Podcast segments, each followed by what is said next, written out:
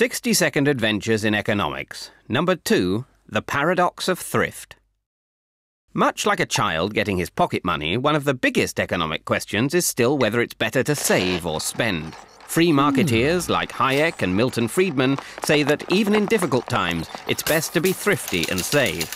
Banks then channel the savings into investment in new plants, skills and techniques that let us produce more.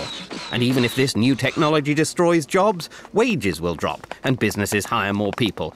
So unemployment falls again. Simple, at least in the long run. But then a live fast, die young kind of chap called John Maynard Keynes cheerfully pointed out that, in the long run, we're all dead. So to avoid the misery of unemployment, the government should instead spend money to create jobs.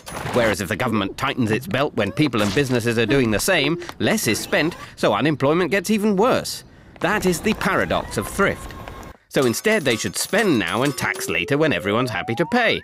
Though making people happy to pay tax was something even Keynes didn't solve.